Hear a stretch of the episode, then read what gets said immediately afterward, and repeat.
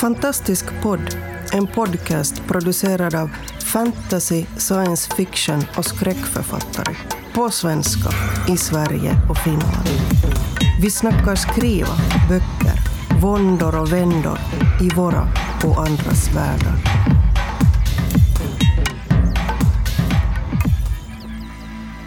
Finlandsgruppen här, hej! Och idag ska vi tala om någonting som vi tycker att man aldrig kan tala för mycket om. Det vill säga om samhälle. Och i synnerhet hur just fantasy, science fiction och skräck är samhällsförändrande. Rent av samhällsomstörtande. Och jag heter Mia Frank. Jag är Henna Johansdotter. Jag heter Maria Turchaninov och revolutionen börjar här. Nej, här börjar den. Han eller Mikaela Taivasalo kallas Mikaela. Det är jättebra, för min första fråga till er är hur är det nu då? Hur har ni förändrat världen? Ja, jag sopsorterade i morse. Nej, det var inte det du menade. Hela, alltså, hela tiden, jag tänker just att, att skriva är också att, att göra. Att tänka är också att göra. Att tänka är en handling. Eh, och framförallt om man kommunicerar den till världen. Så jag tycker på något sätt eh, funderade på det där hemskt mycket när jag skrev Skandorama som är en sån här, vad ska man säga, dystopisk Eh, berättelse och också en eh, illustrerad sådan, alltså en grafisk novell som kom ut, herregud, när kom den ut? För ett år sedan ungefär.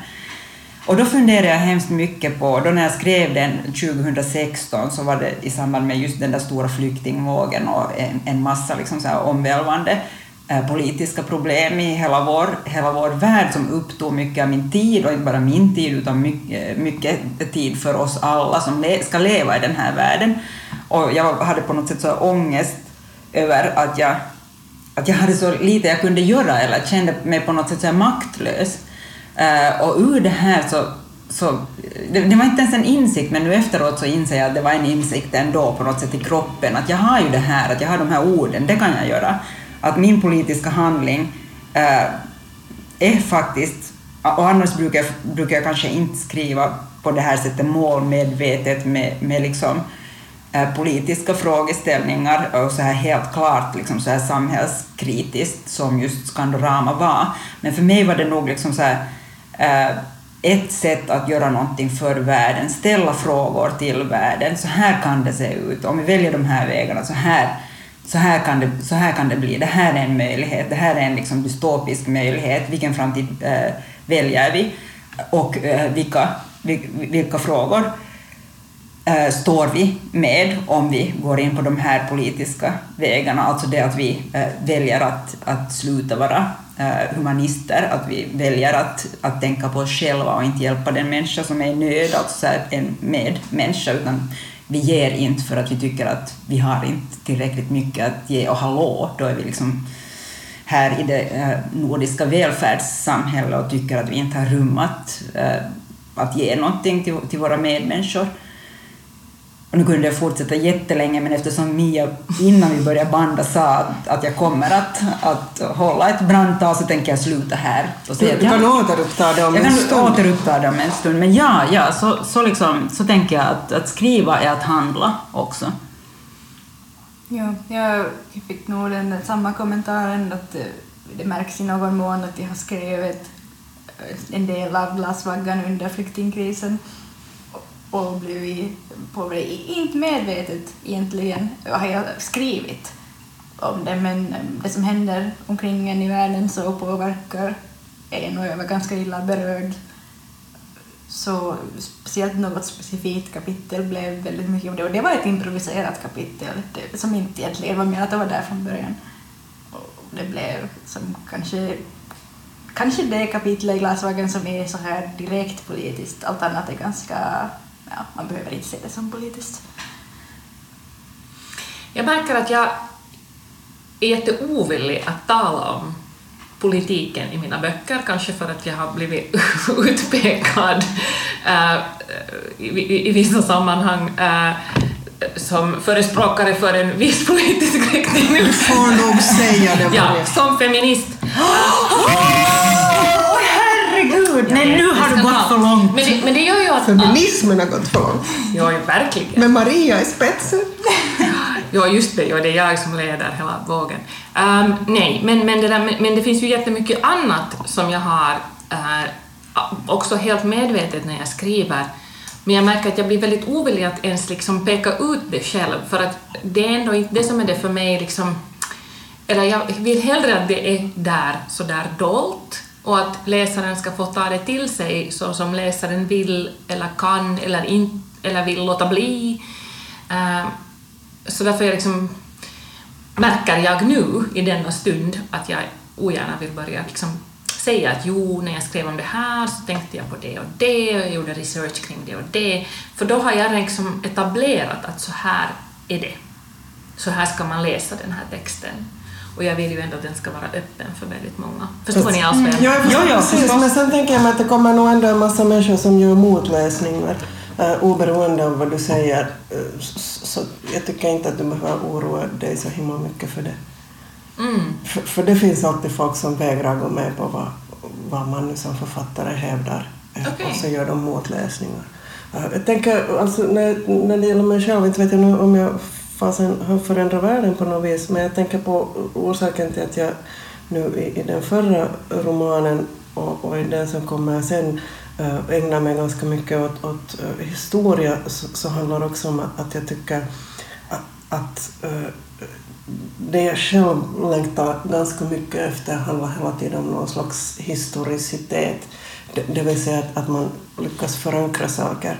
Uh, och, och när ni då nämner flyktingvågen, så när bombträdgården kom ut så var det också en av de frågor som alltså ställdes om, om hur jag tänkt kring det. Och det är klart att jag hade tänkt kring det också eftersom eh, det då handlar om ett finskt krigsbarn och en diskussion som fördes i Finland handlar om att, att uh, folk också lyfte, lyfte fram det här med att hej, skick, vi skickar ju alltså barn till bland annat Sverige mm. under andra världskriget. Uh, att, att what's the problem med att ta emot folk? Ja. och, och det är ju en mycket valid fråga kan man ju då säga. Så det diskuterar jag en hel del. Uh, men, och, och, nu har jag känt med det jag håller på att skriva, det jag håller på att skriva nu, att, att det här med klimatet håller på att glida in på något vis. och det sjuka är att jag skriver alltså om ett visst historiskt årtal och så insåg jag att en av de absolut första annonserna som handlar om, eller notiserna som handlar om, om koldioxidvarningar, den skrivs då under detta historiska mm. årtal som jag inte tänker nämna vad det är för det är nu det är hemligt. Nej, inte vet jag om det är så jäkla hemligt, men det är början, av, lite hemligt. början av 1900-talet. Hela poddlyssnarvärlden behöver inte veta.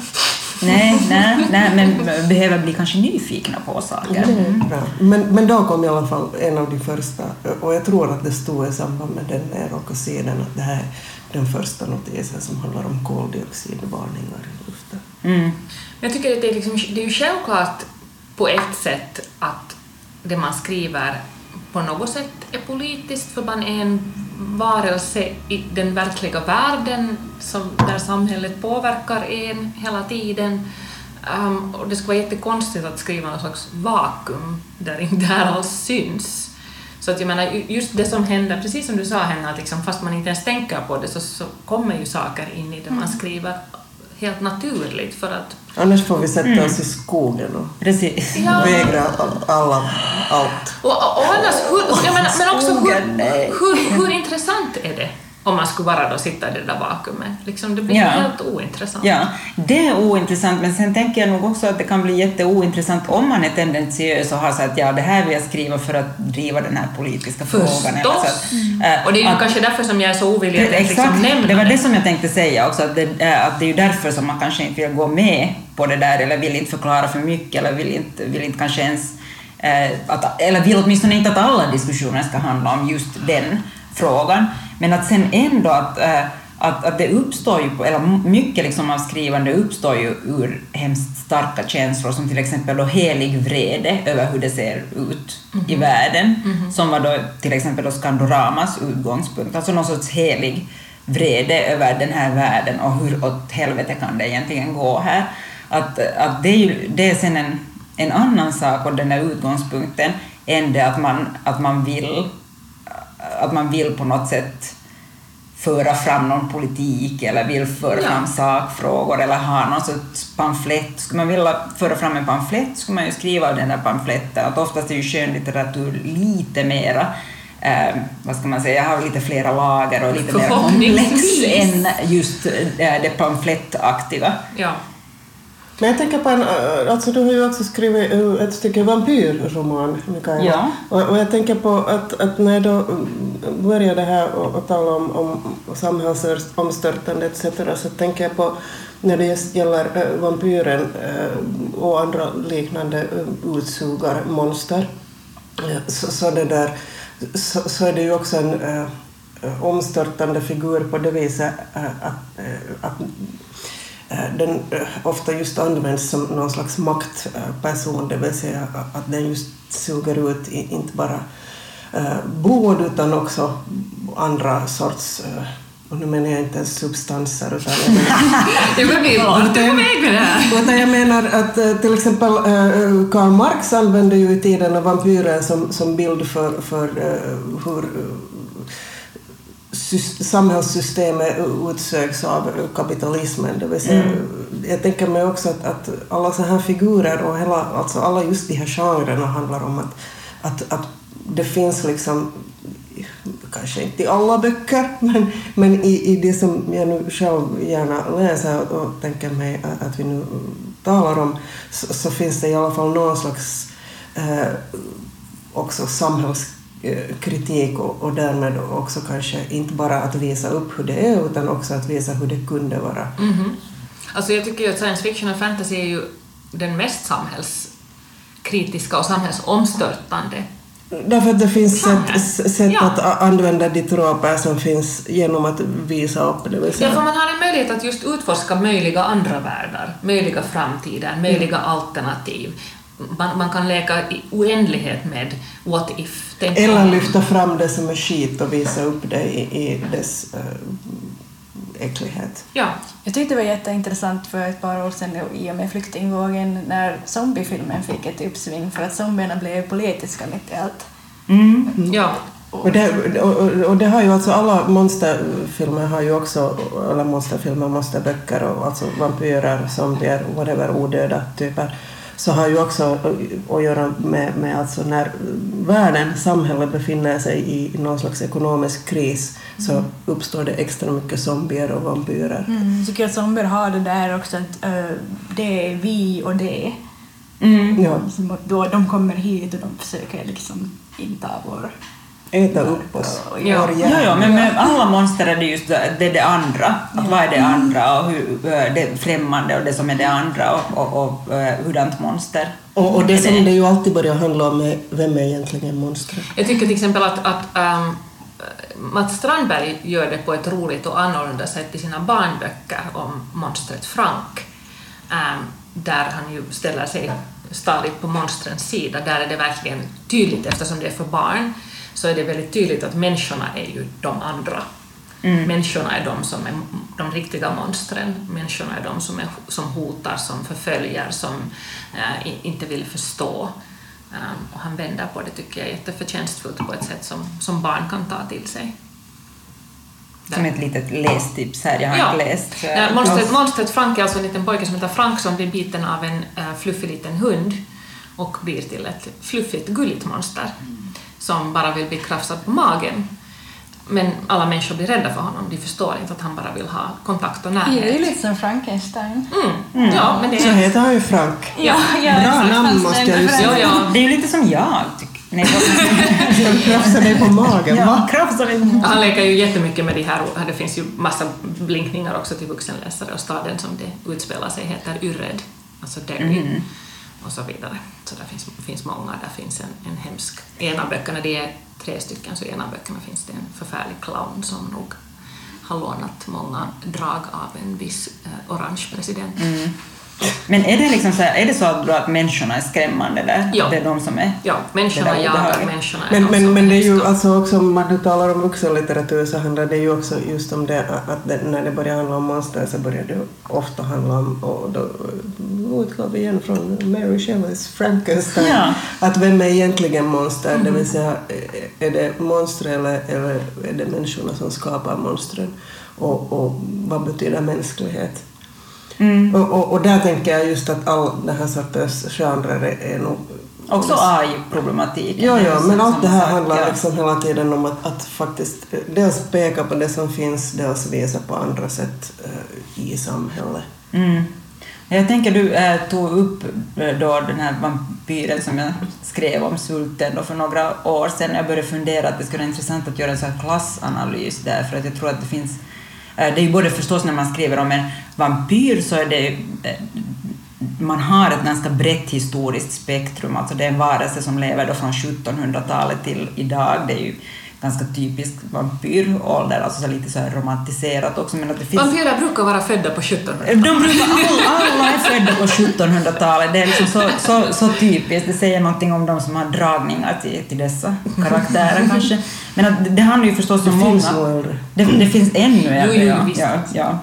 Men, men, men ja, där är liksom så här, äh, också, också en, vad ska man säga, en utveckling, helt historisk utveckling till modernitet som man, som man går igenom och också liksom en klassutveckling. För just i Svulten så är det ju faktiskt en, en, äh, en klassklättring också för den här vampyren.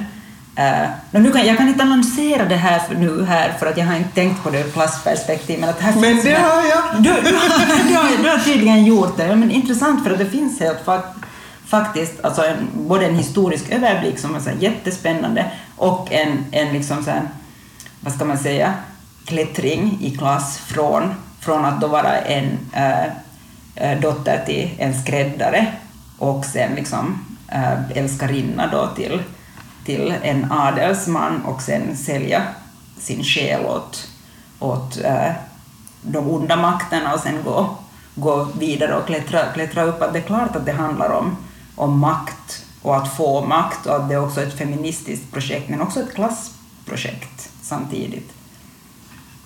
Jag tycker, när, du, när du nämnde moderniteten så jag måste bara liksom, eller som en resa mot moderniteten så, så det där måste jag bara sticka in, det har en, en direkt koppling men, men jag tycker att en av de roligaste grejerna med den här uh, amerikanska serieversionen av den australienska, äh, australien, nej, nyzeeländska filmen. Är den ny- nyzeeländska eller Ja, australiensiska? de ligger där nära What We varandra. Do In The Shadows. Så, så den här äh, amerikanska äh, serieversionen av den äh, har infört en ny sorts vampyr. Och, och jag tycker det är egentligen helt genialiskt för att är, ännu liksom, i den moderna världen är de klassiska vampyrerna så jätteskrämmande. Mm, de finns där med men, men de är ju inte egentligen så hemska mer, åtminstone i den här serieversionen. Men det, den vampyren som känns riktigt jobbig är den emotionella vampyren som, som, som, som gnäller och som drar, liksom, som, som den där jobbiga på kontoret som kommer och, och ska berätta sitt livs historia och alla liksom, hemska saker som har hänt åt den och liksom långsamt liksom, suger din livsvilja ur dig. Det här är ju som man brukar prata om energivampyrer. Ja. Exakt Ja. ja. ja. Och som kan alltså till och med påverka de andra vampyrerna så det liksom till sist blir helt liksom matta. Blodlösa Ja. matta. Ja. En liten parentes, förlåt. Nej, det är bra med vampyrparenteser. Jag känner genast att jag hade hur många som helst. Men, men jag ska inte dra dem just nu. Vi kan, ha, vi kan någon gång banda ett helt vampyravsnitt. Men det Ja, har vi det, inte gjort! det, det måste vi ju Ja, göra. men vi, nu Nu- gör vi inte det. Okej, nu talar vi om samhälls... Samhälle, samhälle, samhälle. Jag kommer nu här igen med min käpphäst då och, och, och säger Ursula Le Guin. Ah, vem, vem A sa... broken record, men jag har haft som, nästan som projekt i år att jag har läst äh, mycket av det som jag inte har läst av henne tidigare. Det började med att hon gick bort och jag insåg att det fanns så mycket av henne som jag inte hade läst och då har jag läst hennes noveller. Och då har jag liksom just, när jag har läst den väldigt koncentrerat så har jag sett vilket redskap hon gav sig själv att just utforska liksom vårt samhälle och hur det kunde vara och hur det inte borde vara, massa olika aspekter av det här genom att, att ha en science fiction-värld som egentligen är en fantasyvärld. Det vill säga att hon har så många olika planeter som är befolkade av människolika, eller människor, men Människolik hörde jag du sa. no, jag sa ju det. Men människor som har utvecklats på olika sätt där hon kan liksom så att säga ändra en liten grej och säga hur skulle det ha blivit då? Och en, en, liksom på den planeten. Och sen kan, kan hennes liksom eh, rymdutforskare eh, resa vidare till nästa planet och, och, och liksom säga att aha, den, den här grejen var, var, var annorlunda. Och det finns en, en planet där alla egentligen är introverta. Det vill säga har fruktansvärt lite liksom, kontakt med varandra. Det finns nog, jag menar, jag, eller hur, det är ju som en dröm, man vill flytta dit direkt Aha, okej. kände jag i alla fall sådär, sådär att ingen får komma in i ditt hus. Ja. Det är liksom Och tabu. all, alla har så samma regler. Ja, att det är liksom fruktansvärt tabu Ja. att gå in i varandras Men det här är ju liksom, verkligen att, att att leka vuxna med det där pratar. what if, alltså det där om. Ja, vuxna pratar inte med varandra. Men, men, men jag tänker mig att hela just det här samhällsomstörtande handlar väl just om, om den frågan att what if, tänk om. Precis. Eh, Att, att när, man, när man börjar fundera på riktigt på just utgående från den frågan så, så, så tänker jag mig att, att det man kommer in på mer eller mindre kommer att handla om, om hur skulle det här världen kunna funka om vi gör på något Mm, det var som jag sa tidigare, Ja. så att en bra dystopi eller framtidsberättelse ska, ska inte säga något om framtiden egentligen utan om idag. Mm. Och folk frågar mig att ja men tror du att det kommer bli så här? Och då, nej för fan. Ja. Och, och det här är en roman. Det kommer att bli ännu värre. Det är så här, det är ju det. ja, ja, det är liksom Det är den här in the shit och nu blir det värre. Jag tror inte riktigt att dystopier är vår framtid men att de är väldigt viktiga för att de säger något om vår nutid och tendenser. Exakt. Och sen har jag fått många frågor nu här, att, att hur är det med utopierna då? Att var är de skrivna utopierna? Vad, vad säger Det ni om finns det? ju en eh, bok som heter Utopia eh, och, och den är helt uh, hopplös. Okej. det- därför att utopi, nej men alltså, eh, grejen med, med, med dystopin är det är ju hela tiden står i förhållande till utopin. Eh, Annars kan du inte förstå dystopin. Ja. Men utopin blir liksom lite löjlig.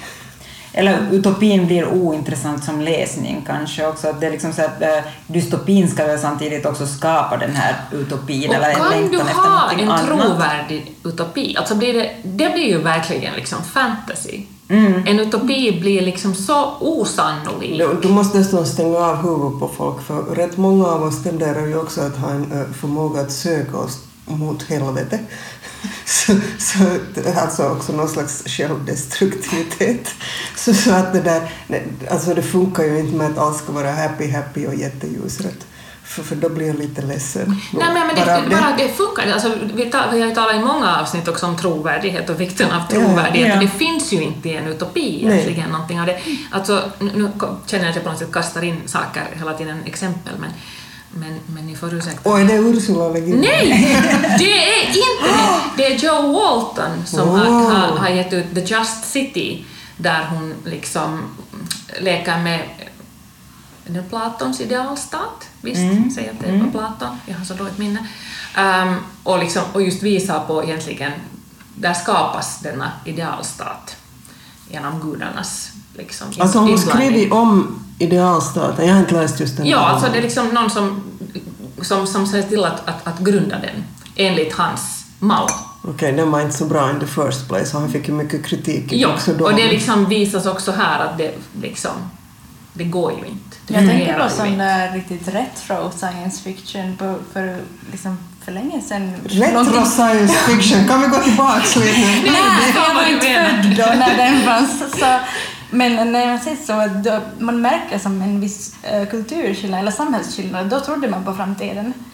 För då var science fiction var så här, wow, vi har det här, vi har det där. Alla är jätteglada. 50-talet, ja. Ja, Sen kom George Orwell. ja exakt. Så sen, och nu är det liksom dystopin som är inne. Och jag kan inte säga någonting om hur samhällsklimatet liksom har förändrats. Ja, men allt skulle ju lösas med Ja. teknologins under. Alltså vi skulle Precis, inte ha sjukdomar, vi skulle inte ha Ja. svält, vi skulle inte ha... Vetenskapen! Den skulle liksom lösa, den var svaret på allt. Precis, och vi skulle ersätta de här hopplösa, äh, jätteimperfekta, odugliga människorna med någonting helt annat. Alltså, About time. Ja, about time. Lite liksom någon annan sorts intelligens än den här ointelligensen som vi då Och inte har vi ännu heller lyckats med det. Nej. Men vi jobbar, vi jobbar, jobbar hårt på det. Eller vissa. Är det där revolutionen då finns? Att ersätta oss? Du har lyssnat på Fantastisk podd.